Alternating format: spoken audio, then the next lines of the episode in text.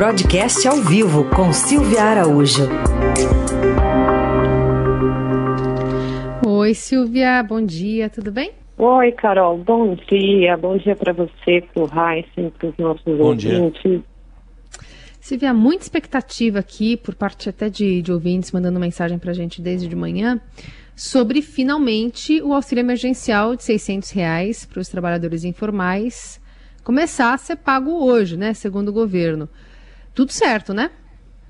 É, aparentemente tudo certo e é, esse primeiro pessoal, esse, é, esse, primeiro contingente de pessoas que mais ou menos o governo está estimando ali em torno de 6 milhões de pessoas, deve começar a receber o auxílio emergencial a partir de hoje.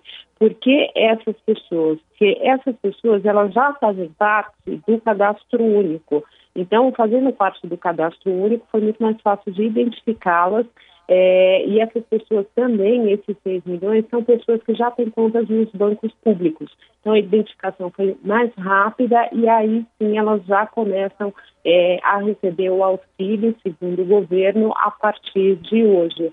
Agora, mais de 25 milhões de pessoas, de brasileiros, já fizeram o cadastro, é justamente aquele pessoal que, que não consta desse cadastro único, que não consta do cadastro do Bolsa Família, são aqueles, né, Carol, chamados invisíveis na sociedade, é, que acessaram o aplicativo, o programa da Caixa, para fazer a inscrição, e aí, a partir dessa inscrição, desse cadastro, o, o, a Caixa vai rodar um programa, fazer alguns cruzamentos, como, por exemplo, CPFs.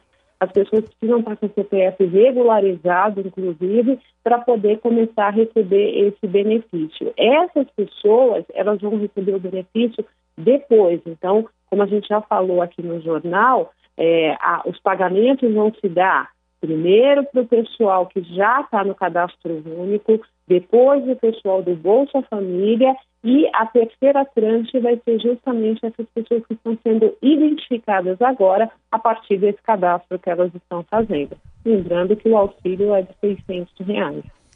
Bom, além disso, teve outra medida que foi anunciada ontem, Silvia, a liberação de saques do FGTS a partir do dia 15 de junho. Uh, agora vem numa situação diferente, né, Silvia? Essa liberação daquela que houve, por exemplo, no ano passado, né? Os objetivos são diferentes.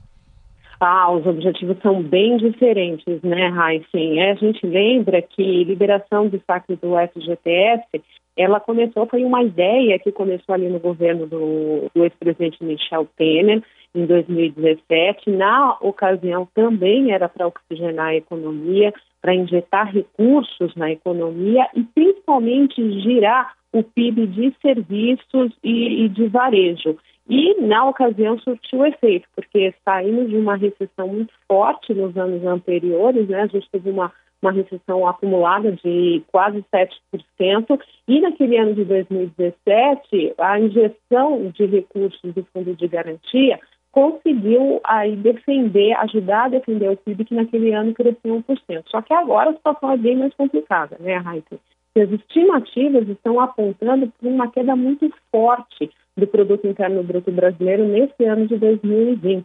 Tem estimativas de 2, tem estimativas de 3, já havia até estimativa de 6% de queda para o produto nesse ano. E aí o governo decidiu liberar é, os saques das contas ativas do Fundo de Garantia do Tempo de Serviço a partir do mês de junho. E essa data, Raíssa e Carol, é interessante porque ela sai desse período que o governo também está tomando medidas emergenciais, né, que é agora março, abril e junho, e esses saques do FGTS eles poderão ser feitos a partir de junho e se estende até o mês de dezembro, que deve pegar aí a saída, ou pelo menos o começo dessa saída é, da, da crise, porque as medidas emergenciais, a gente tem que lembrar que elas é, estão sendo tomadas para esse momento. Até as medidas ali de garantia de emprego, elas contemplam esses três meses, é curto prazo.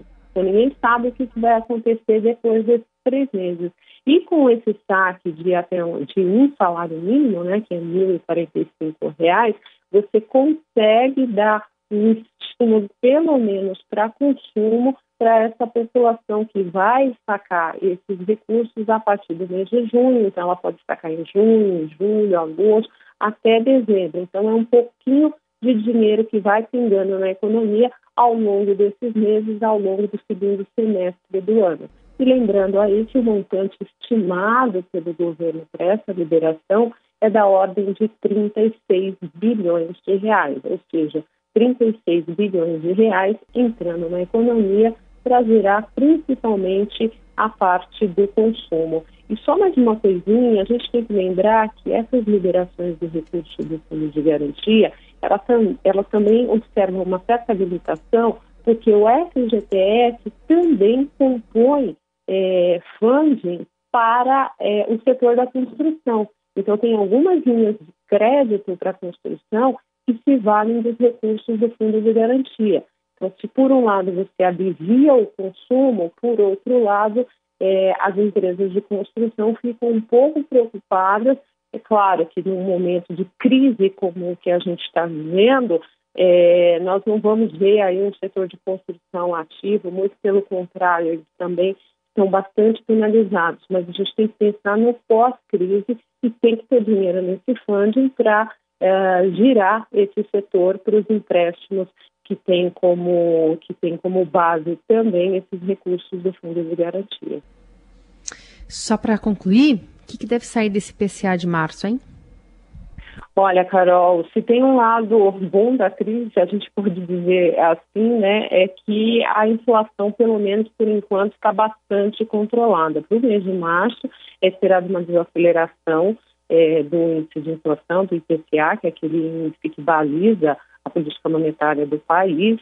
É, Espera-se um, um, indicador ali bem baixinho para esse mês, né? Estamos esperando alguma coisa em torno de 0,12 é, para esse mês de março. Então, é uma desaceleração em relação ao 0,25 do mês de abril.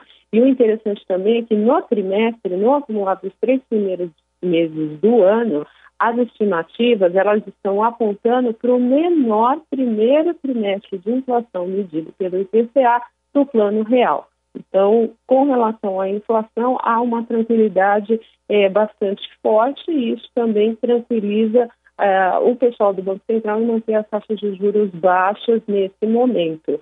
É, só para a gente lembrar que a gente teve um período ali, lá no final do ano passado, começo desse ano, de aceleração de preços de carne, Teve o dólar também, que esticou muito, só no mês de março subiu quase 30%, mas esses efeitos, o efeito da carne já foi bastante diluído.